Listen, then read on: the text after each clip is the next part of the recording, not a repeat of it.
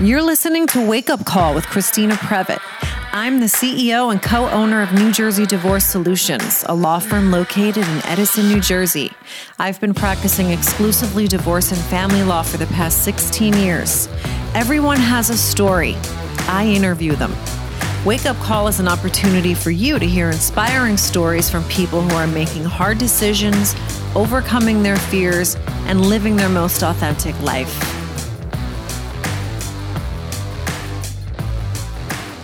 All right, everybody, you are listening or watching Wake Up Call the podcast. I'm your host, Christina Previte, and we are here today with another edition of the hashtag Fem Doctor series. And my guest today is Serena H. Chen, MD. She is a fertility specialist in New Jersey. Welcome, Dr. Chen. Thanks for having me. Thank you for saying yes. and I will warn people that you have um, a very colorful personality not warn. It's not a warning. It's more like, hey, not a stuffy doctor here at all. So thank you for that. So I wanted to start out with um, just kind of getting to know you a little bit from your educational background. Did you know that you always wanted to be a physician?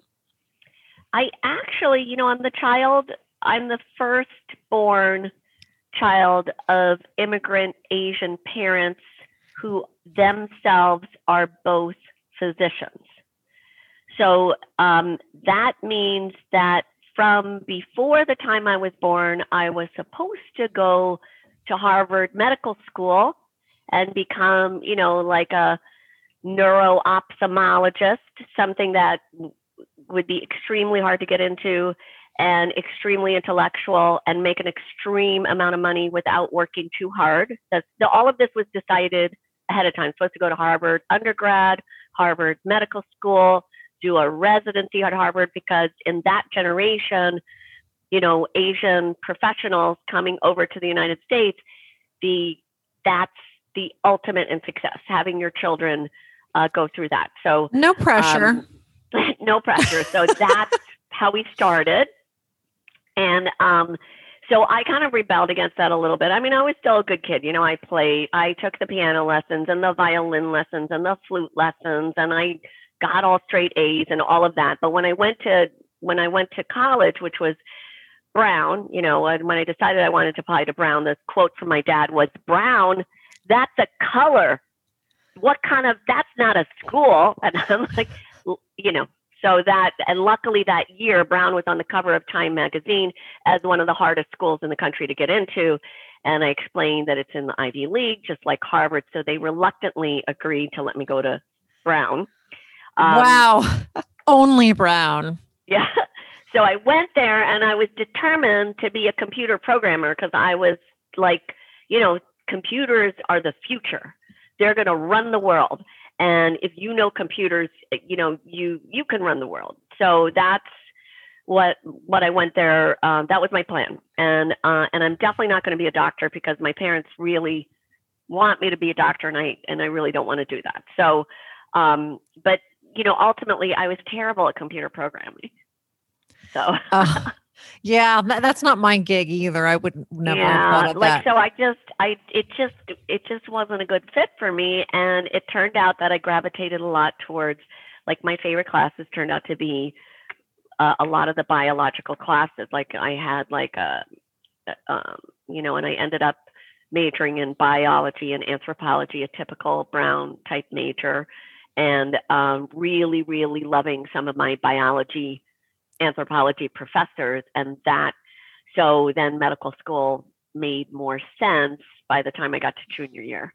And and then I, were you like, darn, I'm gonna make my parents happy. yes. I'm not gonna be the rebel that I thought I was gonna be.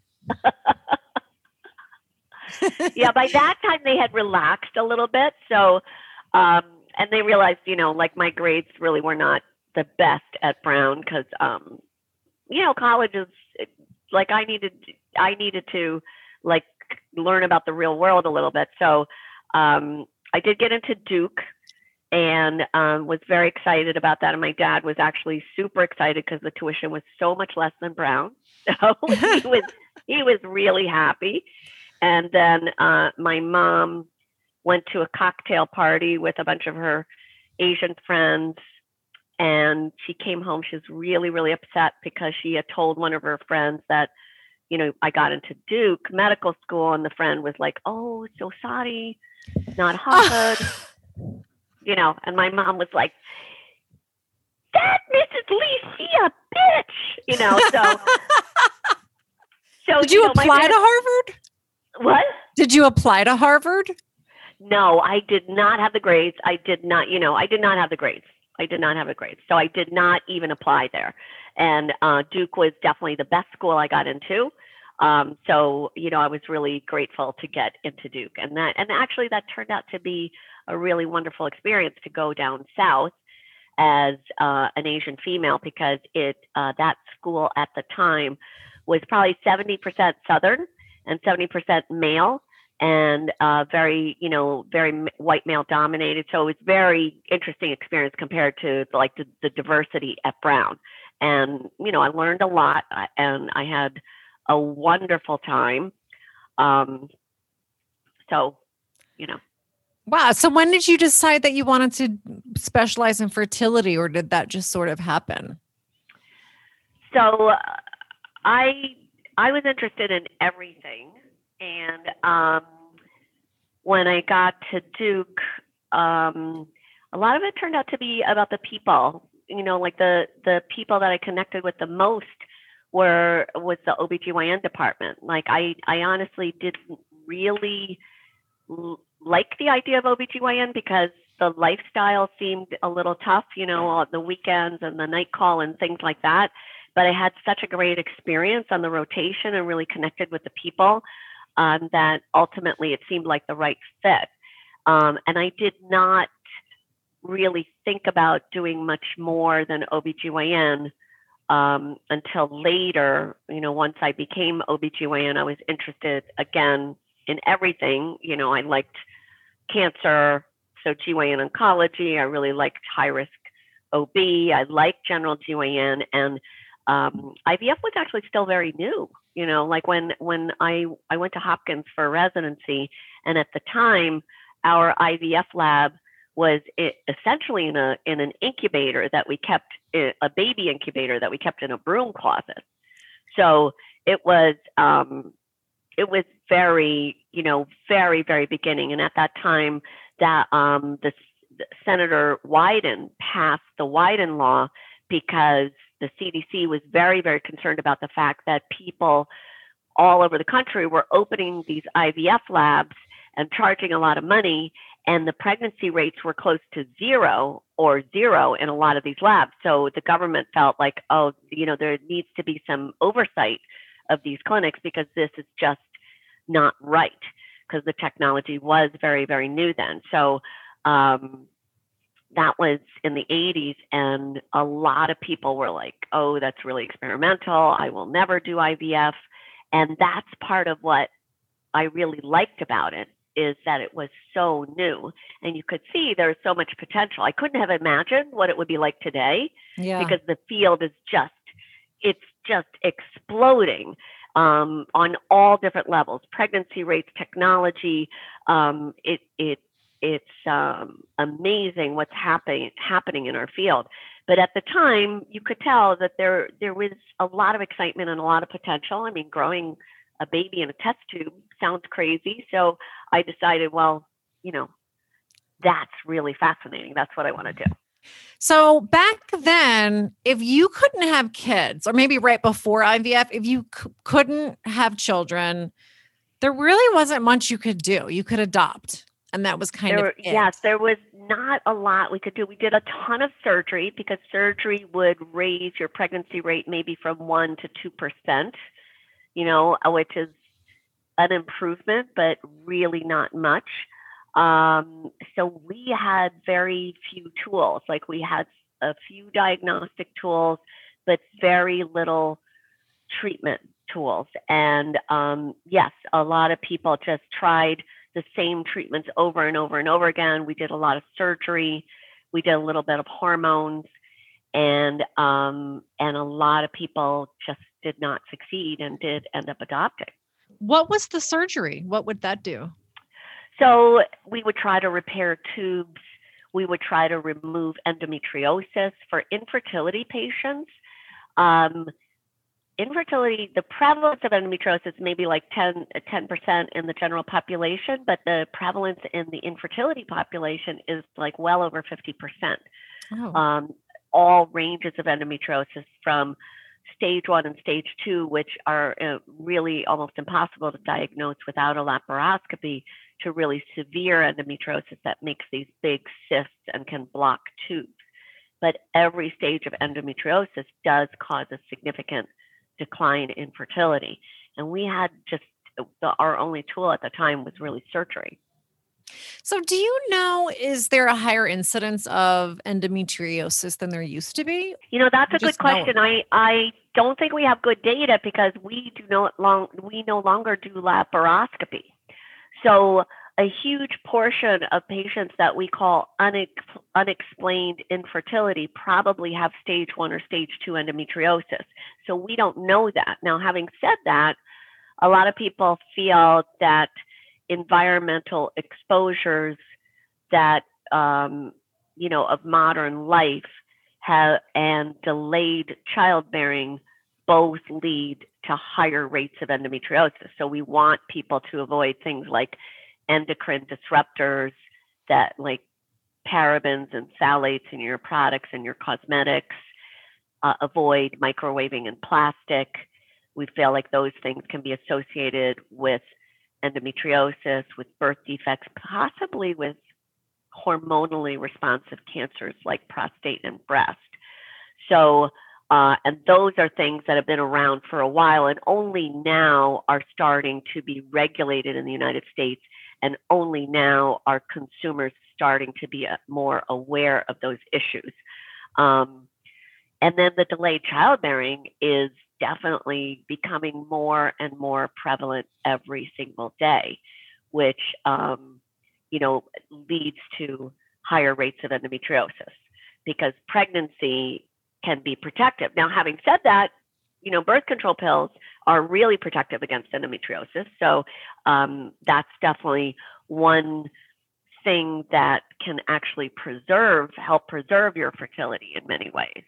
Uh, and lower your risk for ovarian cancer and cancer of the lining of the uterus. So that's, that's that's one of the nice things that we see with with birth control pills, which is ironic because a lot of people think birth control pills lower your fertility, but in some ways, it, especially for people who are high risk, it can really be helpful.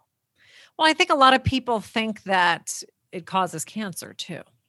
That's what I've yes, heard. people worry have. about that exactly, and and actually, the cancer reduction benefit of birth control pills really um, outweighs any possible increased risk of breast cancer. There are some studies that show possibly um, a mild increase in early stage uh, breast cancers, uh, but a lot of studies say they don't really see an increase. So that jury is still out. Mm, that's interesting. Yeah, I keep yeah. it depends what magazine I'm reading or what news program I'm watching. So I guess that your your answer would be the same. You know, do we have more infertile people, uh, couples, or is it just that people are having children later and maybe they're not as fertile, or um, we're just more attuned to these kinds of things because we have the technology? I think, think all of those things come into play. I think all of those things definitely come into play.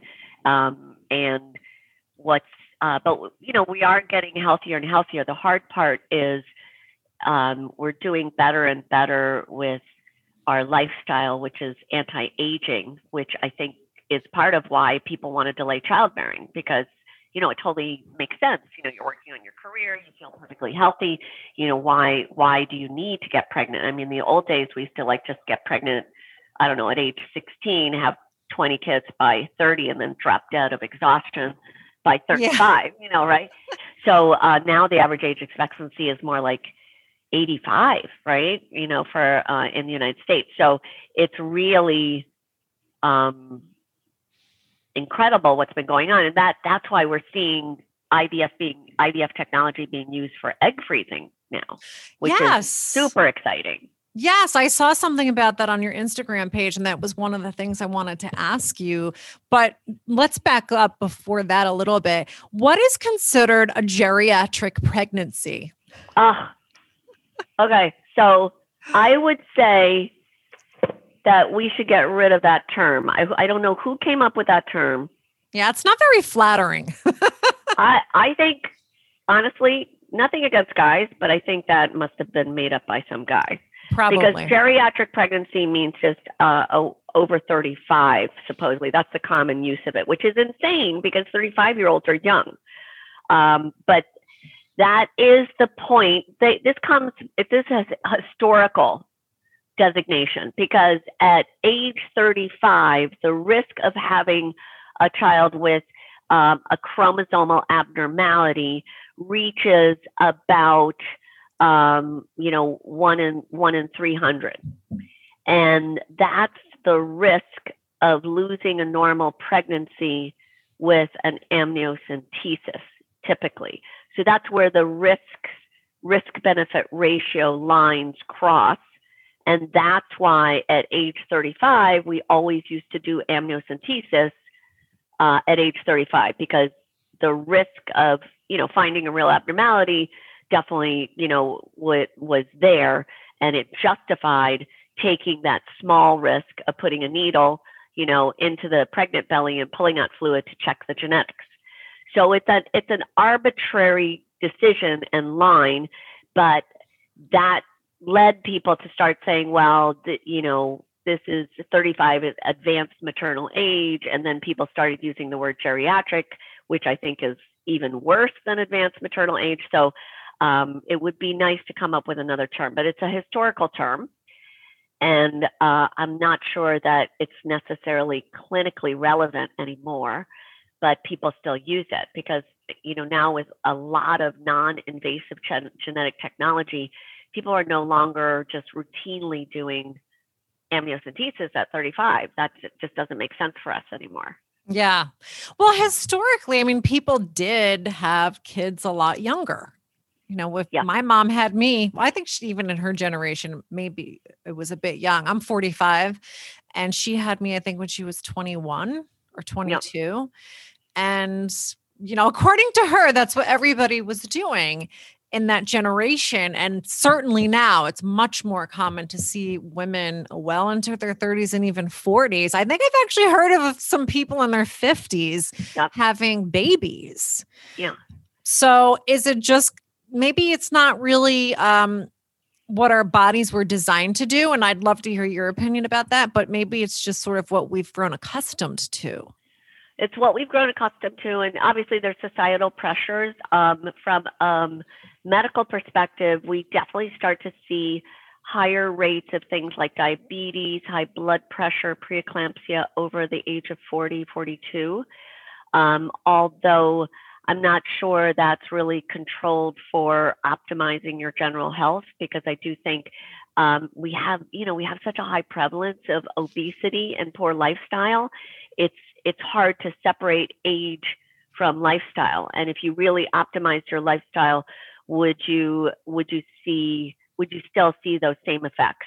Definitely with regard to fertility, that's the one thing that we don't seem to be able to change very much with healthy behaviors. So we we have like a little clock in the ovary and it seems to be programmed to just degenerate over time so that as you get older you just make a lot more eggs with extra or missing chromosomes. So that seems to be really programmed in there. So that's definitely we can't we can't seem to change that even if we're, you know, healthy, non-smoking, vegetarian, you know, exercisers. Yeah. So, um, but the other stuff, a lot of the other stuff, like your your ability to carry a pregnancy and be healthy, uh, I think can be somewhat modified by your by healthy behavior.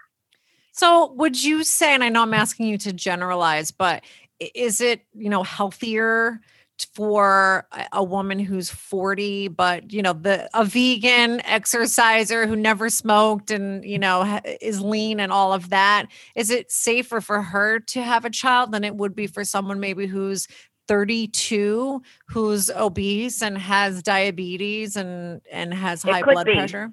It could be, but that 40 year old will have a much higher risk of uh, conceiving a child with Down syndrome or, you know, or having a miscarriage in the first Uh. trimester because miscarriages in the first trimester are genetically based, not really general health based. Is that nature's way of rejecting the fetus because there's something wrong with it? I've heard that Yeah. before. It Yeah. is. And it happens in like at least one out of four every four pregnancies. So it, it seems to be fairly routine for nature, although people process it like a death. So it's it's really um, it's a little bit when it harsh, I think. Yes. know. Not the right thing to say to someone who has had a miscarriage. Um, Yeah. but even though it seems to be that that's the case. So take me through this. I'm 45. I come to your office and I say, Serena, Dr. Chen, I've been having lots of sex trying to get pregnant and it's not happening. What do we do now? So we do a very thorough evaluation, heart, lungs, breast exam, a vaginal ultrasound, a lot of blood work, um, and we check your partner's sperm and his blood work. We try to get you to optimize your health, and maybe we try using your own eggs. But at 45, a lot of people's eggs don't work, and then we might think about egg donation. They don't work. But we were born with all of our eggs, right? Women are born with their eggs. Yeah, you're born with all of your eggs, and you run out around 51 on the average. That's when menopause occurs. But sometime around 42, 43, the the numbers game really stops working. So that even if we like do IVF and we get a lot of eggs, um, what we're seeing is like a 95, 99 percent abnormality rate genetically. So it can be really tough. But the technology is getting a little bit better.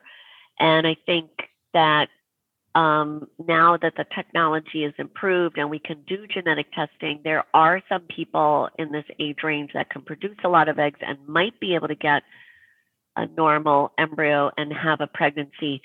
But the pregnancy rates tend to do tend to be really, really low uh, still without egg donation. So, but it's really common. I see a lot of people in their mid 40s who really um, want to go through fertility treatment, really don't want to think about donor egg, and you know we give it a try, but it it's it's definitely hard. That's one of our biggest challenges. So the problem is with the egg itself. It's not with the person who would be Right, exactly. it. It's not with the person. Exactly. So all we need is a healthy egg, and we get a healthy egg from whatever source, and we can make a healthy embryo. Then it's it's really the uterus doesn't seem to age the same way the eggs do. So the uterus seems to be able to carry a pregnancy much longer to a, to a much more advanced age for a lot of people than um, than the egg. Now, having said that, a lot of people as they get older will have more issues like fibroids and things like that, which sometimes can make the uterus less hospitable. But the problem with age lies in the egg itself. Oh, that's interesting. Which I remember is, you know, which is why there's such a big focus now on the egg freezing. Yes, I was just going there. So I remember when I was 27, I was sitting at the kitchen table with my grandmother. Mhm. And I don't know how this came up, but she goes, You know, your eggs are old. and I'm like, Wow. Thanks, Grandma. So I, I don't know. Were they old at 27? Uh, when do they get old? Whatever so that that's means. interesting. 27 is supposedly when we start seeing some decline, uh, significant decline in infertility. Although what I would, what I tell most people that are thinking about their eggs is, um, you know, get a checkup, make sure there's no issues. Um, you know, because like, what if, you know, God forbid, you're walking around with a big hunk of endometriosis in your 20s? you know, then your ovaries are going to age prematurely. But most people, if everything checks out, everything looks good, then, um, you know, between 30 and 35, if you're not ready to have a baby yet, think about, well, maybe it's time to get some information about egg freezing. So, do you think there's a point at which it just doesn't make sense to freeze your eggs, like if you're 35 or over? I freeze a lot of eggs over 35 because a lot of people still have plenty of good eggs to freeze. So I think it's um, it's very. I, I don't like to set um, arbitrary, you know, lines. Mm-hmm. I like you know I like people to know the numbers, like to know the logistics and the numbers, the risks, the benefits, and you know, and the money because that that's often egg freezing is often not covered, and um, which is which should not be. You know, really it should be covered because freezing eggs especially in a society where the birth rate is so low and everybody is trying to delay childbearing because a lot of people are, you know, finding the right partner or getting an education or working on their career, it's really a societal benefit to be able to freeze eggs because if you can preserve somebody's fertility and lower the risk for infertility and miscarriage and birth defects, um, that's a benefit to all of society. But the burden right now the burden of egg freezing is upon the individual woman's shoulders which to me doesn't seem quite fair. It, it, it does seem like it's something that we should all be supportive of. Yeah. Well i'm i'm kind of wondering you know it seems uh, we can't do anything about this although you never know. Um why do why are women born with all of their eggs? Why can't they just produce more eggs like men pr- are always producing new sperm? That's a good question. I think it's because eggs do so much more work than sperm. So that's it, not surprising. Know, it's not surprising at all. So you look at eggs under the microscope. Eggs are like like Jupiter and and sperm are like little ants because sperm are super small one of the smallest cells in the body. Eggs are one of the largest cells in the body. And that's because sperm are very lean and mean. It's just dna and then like a tail to get the dna to where it's going. And that's all they do. They do nothing else. They just deliver the dna and meanwhile the egg has a huge amount of stuff because the egg has all the messenger RNA, all the proteins, all the ribosomes, all the organelles that the little embryo needs for the first three days of life because the sperm genome takes three days just to get going with what it's supposed to be doing, like, you know, making proteins and things like that, like contributing. So the sperm doesn't contribute anything for the first three days of life, and the egg does all this work. And so biologically, I think that's a much higher cost. And maybe that's why this happened. I don't really know. It's just my theory. yeah, it's very interesting. I mean, I don't know that we'll ever be able to do anything about that, but um it's interesting to think about the new technology. I'm sure that when IVF first came out and they were calling those test tube babies, I don't hear that expression as much anymore. But Eh, there was a lot of controversy in the news about that about whether it was moral and you know what kind of society are we living in where people can create a baby outside of the body and all of that. I think we've come an awfully long way since then. Yes. Maybe you could talk a little bit more about the technology that we have other than just ivf because i know there's and maybe you can even clarify exactly what ivf is. So ivf stands for in vitro fertilization, which just means that fertilization takes place outside the body in a dish in the laboratory, whereas normally fertilization takes place in the fallopian tubes. So we really um, don't have a ton of a huge range of treatments. We have like um, fertility pills, fertility shots, intrauterine insemination. Um, and those are non IVF treatments plus surgery, and then doing things like correcting abnormalities, like checking your thyroid function, doing all those kinds of things, like addressing medical issues. Um, IVF, on the other hand, even though it was designed to bring the sperm and egg together in people who have blocked tubes where you know the sperm and egg just physically couldn't get together IVF these days has advanced so much that it it it ultimately can treat basically every kind of infertility.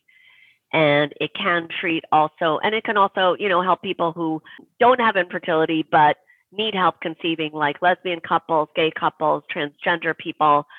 and actually this idea of making all your eggs for your whole lifetime, you know, when you're a fetus and running out of eggs will be will be done soon. Like we might not be able to take advantage of it, but I think maybe the next generation actually could because stem cell technology is advancing quickly and it is possible relatively soon that we will be able to scrape some skin cells into an envelope, send them to a lab, and have the lab manufacture eggs or sperm for us. That's crazy. Crazy. Yeah. That does. People sound... are working on that as we speak.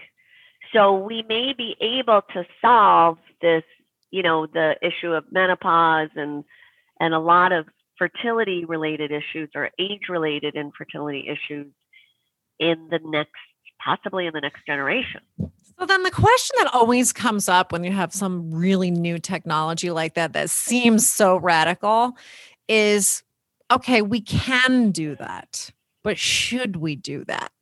Christina, that's like we could talk for hours about this. This is huge, but you know right now, okay, that's like the next generation. Right now, if you really really wanted to, you could, you know, go through IVF, make a lot of embryos, and you know that's not really commercially available, but the knowledge base, or at least n- not really in the United States, but the knowledge to be able to take those embryos and do things like check for projected height, projected intelligence, that technology actually is here, is kind of here now.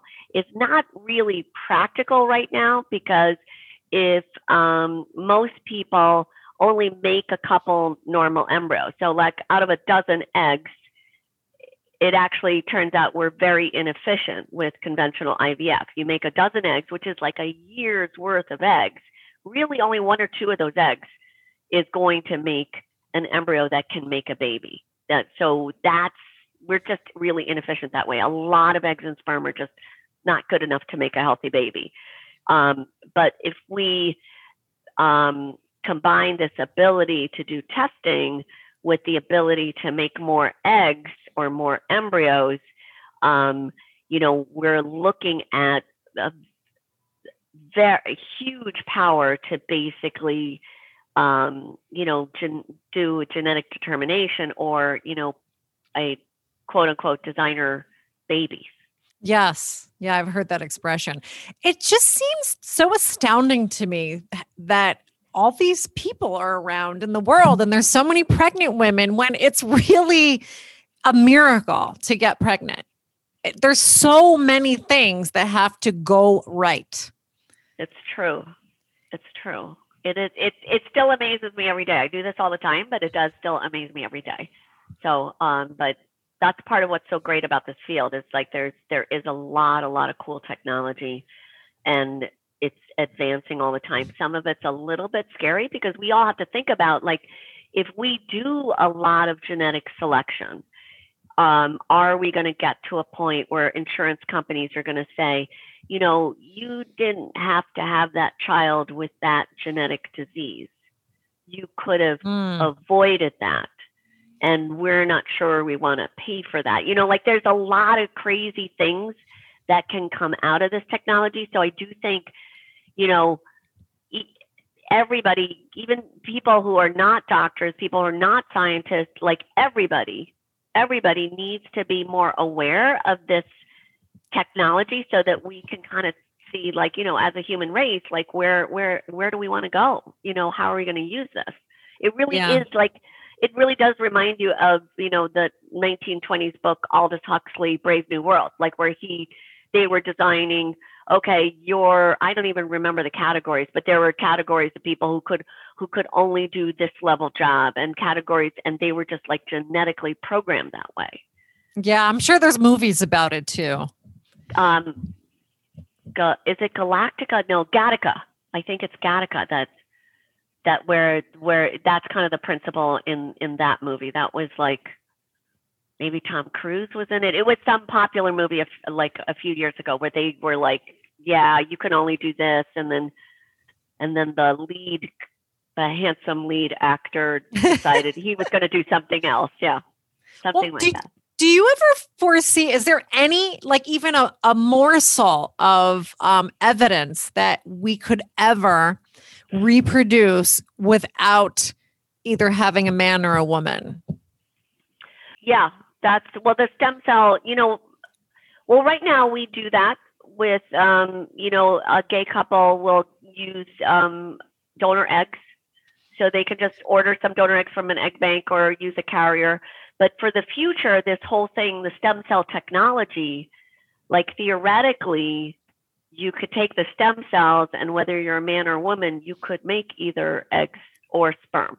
So, okay, so if you were writing a science fiction book, you could actually, you know, have something plausible in your your plot where you know some evildoer gets rid of men they're they're gone. We don't want them here anymore. They're useless.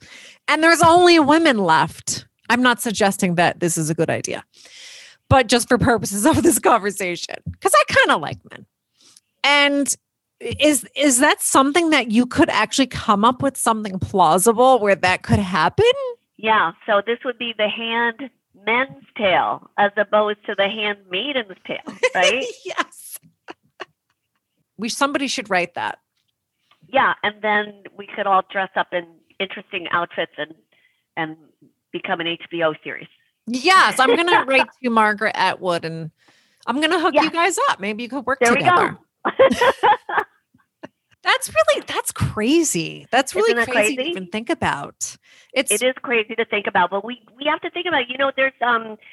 I don't know if they're still advertising. I haven't looked recently, but there's there's some practice in New York that is claiming that they can choose your baby's eye color. I've heard stuff like this. Yeah, which is and and you know a lot of couples, you know, this is mostly the infertility population. Very it's it's actually not so common with people who are not infertile, but a lot of infertility for infertile couples that have to do IVF anyway. If they have more than one embryo, will often say, "Can I put in the XX embryo instead of the XY embryo? Can I do this, the XY embryo first? You know, like they, you know, essentially do sex selection. Yeah, yeah. I mean, I don't know that that's so radical. I remember when I first heard that much younger and I remember this news program about, you know, was it moral uh, to for us to be able to pick the sex now and where are we going next? And this was a long time ago, but it, I don't know if that doesn't seem so weird anymore it doesn't seem so weird in the United States, but when you look at like when the W the WHO actually has come out against sex selection because they look at it in like the East Asian countries where there's actually it's not just sex, it's not like family balancing where uh, you know in the United States everybody wants one boy, one girl, you know, a two car garage and a dog, right? Yeah. But in in India and China, they have actually done sex selection through, you know, abortions and and female infanticide, infanticide, or even just um, you know something a little more subtle, like just not taking the girl child to the doctor as often as you take the male child to the doctor. So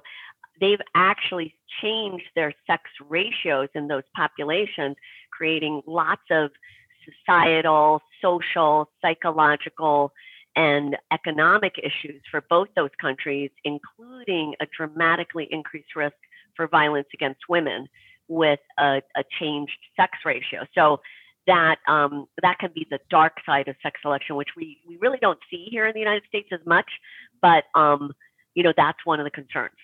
So there's all this stuff where it's like we have this amazing technology, and you know we can we can maybe prevent disease and heal people and prevent suffering, but we always have to think about like the possible other side too.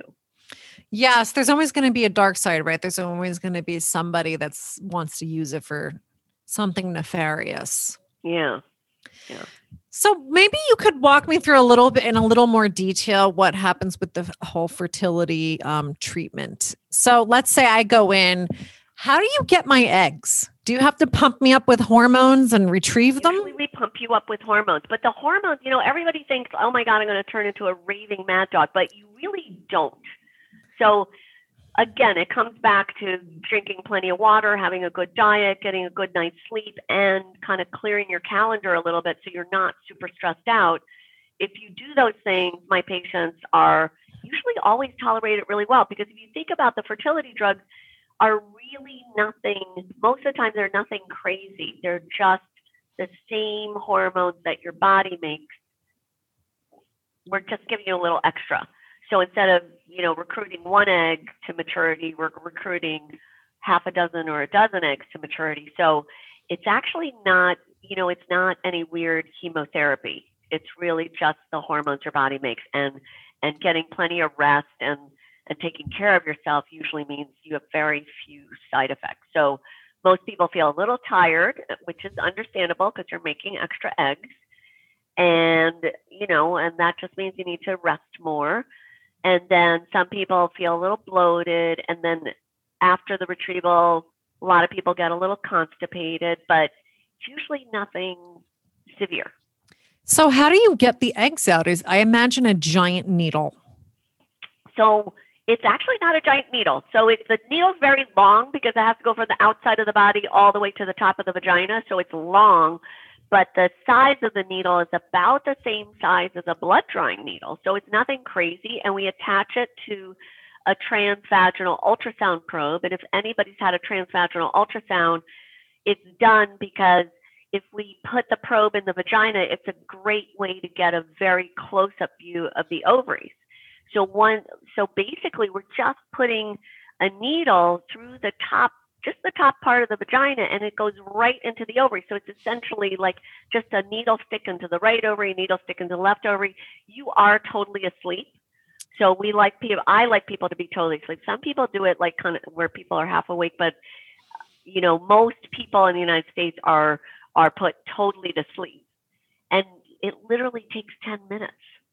It's probably because like we're wimps. five minutes for the right. Well, you know, we the ovaries are big. We don't want you to move. You know that kind of thing. Mm. It's just much easier. So five minutes for ovary, and then you wake up, and it's actually not such a big deal. So ideally, how many eggs do you want to get? We we'd like to get a dozen eggs per retrieval, but some people only get one egg, and some people get a hundred eggs. Everybody's a little bit different, and ultimately the number of eggs you need to make a baby differs a lot depending upon your age. Like women in their 40s, some people say, well, you need like 50, you need a lot of eggs in your 40s to get a baby, but if you're in your 20s, you maybe don't only need a few eggs to to get to the baby. So let me understand how how is it that there's not just this, you know, huge amount of eggs in the ovary? Just sitting there waiting to be plucked? There's supposedly, you know, if you have a healthy person with normal ovarian reserve, there you're right. There should be a lot of eggs in there, but the drugs can only touch a certain number. So, like a lot of the eggs are in this quiescent phase where they can't actually even respond to the drugs. And this is why IVF doesn't put you through menopause earlier because everybody loses a, you know about a thousand eggs a month anyway. And all we're doing is rescuing a few of those uh, with the egg retrieval. So we're not making you go through your eggs faster by doing ivf we're doing egg freezing. But we can't just you know not all the eggs will respond so when you say lose eggs, are they dying?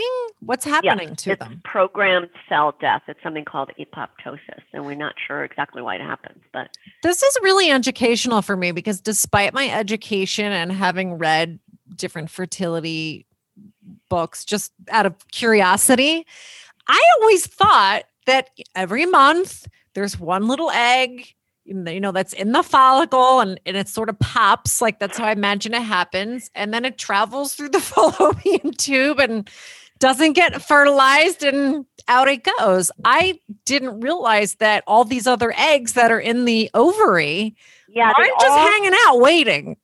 They all start growing, and then one of them takes the lead and is ovulated, and the others that don't ovulate just kind of regress and die. And and when we give the drugs, we kind of get more of them to develop. But but even though a lot are tagged and you lose a lot all the time, the drugs can only rescue so many eggs. That's really interesting. Thank you for clearing that up for me all these years. I've been wrong about I thought it was a, a much cleaner transaction. You're not alone. A lot of people a lot of people think that. So yeah, that's really fascinating. So you you get the eggs, you get however many you get. Um, do you so at that point you're just trying to get eggs. You don't know that they're actually healthy, viable eggs until you right. inspect them later. Right. And okay. typically we we expect um, maybe one out of half a dozen or a dozen eggs hopefully will be healthy enough to make a, a normal embryo, which usually has about a 60% live birth rate. Now, um, so that's just like on average. Um, but you know, if you're older, the the the chances are lower. If you're younger, the chances are better. Every, everybody's a little bit different.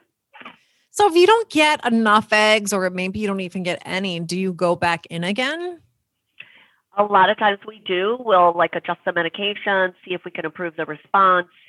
Um, there's a lot of data that uh, trying IVF multiple times does improve your pregnancy rate. It doesn't make you more fertile. It just means like every time you try, you're just giving yourself another chance. And so what we see in is in the United States is that it's hard that um, because of insurance and also because just like going through fertility treatment is emotionally really draining and logistically hard to do that it just takes up a lot of time that we actually the the the dropout rate because people just get discouraged or they just get tired is actually mm-hmm. the number one cause for failure of IVF in this country because because a lot of a lot of people need multiple cycles to get to the baby. You know, it's it, that's just the nature of Mother Nature. She's like super inefficient. It's also expensive, isn't it? It is expensive, and um, but insurance is getting better and better. Like in New Jersey, we we do have a lot of people covered because of the mandate and because a lot of tech companies and and Fortune 500 companies are realizing that recruiting talented people means having really good benefits and and people actually look for good reproductive and family benefits so um, people are offering those more and more which is nice yeah, I, I've heard of some friends and people that I know that had insurance that covered it and others didn't. Yeah, it's still tough across the country. I think the number, if you look at the whole country, not all of us are as lucky as we are in New Jersey. So 80, 85% of people actually don't have any IVF coverage. Yeah. So, um, so that's mm. definitely mm. a tough part. But when you look at the data, the insurance is usually not the biggest barrier. The biggest barrier is often just loss is often loss of hope. Yeah, that makes sense. And have you, I'm sure that you've heard this. I know people who went through this whole process numerous times. It was really hard on them. They didn't conceive. And then a couple years later, they get pregnant. Yeah. Not even trying. Yeah. And that's because most of the people we treat are not truly sterile. They're just less fertile than normal. And so um, they can get pregnant on their own. And sometimes IVF helps, but sometimes, you know, you'll just get pregnant on your own. So IVF is um, like for somebody who has open tubes and a regular cycle and their sperm, you know, the tr- every time you try IVF, there's maybe in our lab like a 60% take home baby rate. But there's one or two percent chance of conceiving on their own each month actually adds up to 30% chance of conceiving over two years. So, and that's not, you know, that's not insignificant. So a lot of times the, you know, the reason to do IVF is because like the longer you go, the more depressed you get, you know, because you're you're not conceiving, and also because you're getting older, and we worry about losing, you know, the the opportunity of time. But, Yeah. um, but you know, most people that are going through IVF or fertility treatment do have the ability to conceive on their own. So we're we're it's not that we're we're treating people who have a zero percent chance. oh, they just want to move things along with Exactly. science. Exactly. So I think I know the answer to this based upon what you've said. And this might be a really dumb question, but could you just take the ovary out and just crack it open and take the eggs out? There are people that do that, and we do that for cancer patients, like oh. pediatric cancer patients who, where it's really tough to stimulate their eggs or it's like an emergency and we can't do that. That's really technically much harder to do because it's it's not so easy to freeze the eggs, and then it's really hard once when they're still in the ovary to get them out because you have to get them to maturity. So um, when frozen eggs are um, freezing eggs through IVF has just a very high pregnancy rate and it's just like much, much easier to do. Whereas the number of baby, and there's thousands and thousands of babies now um, from frozen egg IVF, but frozen ovary IVF, there's only, there's maybe like a dozen babies in the whole world that have been born from that. Because once you take the ovary out, then, and you want to use the eggs, you have to figure out how are you going to get them to be mature? So it's it's just technically much more difficult. They're getting better at it all the time, but technically just much more difficult. Let's get to the men. So if their sperm isn't um, adequate, is there some way to fix that or not?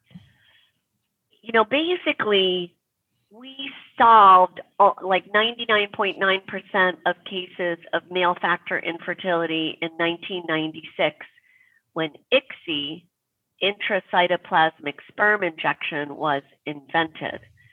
So somebody accidentally was working with an egg and a sperm and ended up jabbing a needle with a sperm into the egg and it fertilized. And that discovery, injecting a single sperm into the egg and improve, assisting fertilization, has now solved like almost all cases of male factor infertility. So, what are male factor infertility? Our approach is number one, optimize health, because a lot of people can improve their sperm uh, and their fertility by, you know, losing some weight, drinking less alcohol, sleeping better, eating more vegetables, drinking, you know, like getting some exercise and and avoiding things like taking testosterone. Testosterone actually is like a male contraceptive pill. It'll just kill your sperm. And a lot of doctors don't know that. People are a lot of people are giving out testosterone and not really telling people like this could knock out your sperm for good. Most people it only knocks out your sperm for a few months, but some people actually get so much destruction of their testes from testosterone that they they become truly infertile, truly azoospermic, no sperm at all. So, um, so you can often improve male fertility with just being super healthy. The other, the other little tidbit that a lot of people don't seem to know is um, blood pressure medicines, calcium channel blockers, which are one of the most commonly prescribed types of blood pressure medicines, actually prevent um, the sperm from fertilizing the egg because the sper- sperm have all these little calcium channels on their little heads, and that's how they stick to the egg. And if you put a calcium channel blocker, it's like they have this little helmet. They just, you know, boom, fall right off. So Wow. you and and a lot of most people who are prescribing these calcium channel blockers, internists, are like actually they're not really aware of that because calcium channel blockers are super popular because they work great for high blood pressure and you know they're well tolerated so they're really common so those two things people should avoid calcium channel blockers which are a common type of blood pressure medicine and testosterone and um, you try to be as healthy as you can be um, but you know if you have if you're having problems getting pregnant mild male infertility we can solve with you know just getting healthier and maybe artificial insemination and severe you know, IVF works really, really well. It's just astounding. Yeah. Uh, It sounds like it's way more complicated than I even realized. But interesting. it's really interesting. Super interesting. And guys over 40, maybe think about freezing your sperm too, because, or try to freeze your sperm before you turn 40, because over 40 is seems to be associated with higher rates of autism and schizophrenia. Oh, wow. That's males. interesting too. Yeah. Yeah. Hmm. Thank you so much, Dr. Chen, for all of this. I feel like I could easily just go on. we could talk day. forever, right? Yes, we could. I think I, I did tell you that I was going to ask you if there's any books that have had an impact on you in your life. Okay, so I really want everybody to read uh, Sean Achor. Um, let me just make sure I spell I spell his name correctly. He's a professor at Harvard, and he's um, it's S E A N A C H O R. And the two books that I love of his are The Happiness Advantage and Big Potential um, and it's just um, how um, you know that that he just flips the script. Like he basically discovered that the key to happiness and success is often backwards in the United States. That we think we're going to be happy once we're successful. Yeah. And in reality, and there's actually, he, he goes through in a really easy to read, very accessible way, like not in like a boring way at all. He's a very engaging writer and if you can go through it, it can easily be an easy beach read. Um, where the truth is, um, it's the happiness that leads to the success as opposed to the success leading to the happiness and flipping that script in our minds um, is is just can be transformative. So I just I just love how he writes and how he thinks and the fact that it's all backed up by a lot of data and and I think it can really on a practical level really um, help people be more successful in life. Well, thank you. I, that helped me because I, I know I fall into that trap. Like once I have this or once I do that, like everything's going to be different. Oh, me too. Definitely. Yeah. Definitely. And I think um, you have to tell me, you know, when you read the book, what you think. I will. I would Okay. love to do that. And that. um, thank you again so much for your time. I would like for you to share with my viewers how they can reach out to you if they need your help. Absolutely. So um, I think the easiest way is if you're on Instagram is to follow me on Instagram because I do try to put out a lot of content there. And it's Dr. Serena H. Chen. So it's Dr. Serena, like Serena Williams, H as in high maintenance Chen. I will have um, everything in the show notes so people can find Perfect. you easily. And But then, yeah, you know, I'm, I'm on Twitter, I'm on LinkedIn, and then drserenahchen.com. You can you can use that too. So lots of ways to find me. all right. Well, thank you so much again. And um, I would love to do this again sometime.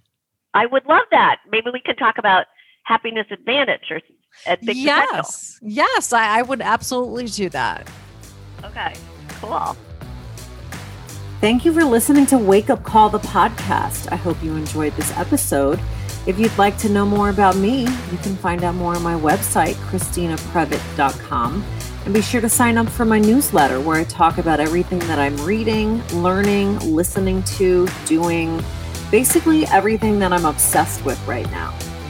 Follow me on social media. Look up Wake Up Call, the podcast on Facebook, Instagram, and Twitter. If you'd like to be a guest on Wake Up Call or there's someone you'd like to hear on my podcast, please email me at wakeupcallthepodcast at gmail.com. Thank you and see you next time.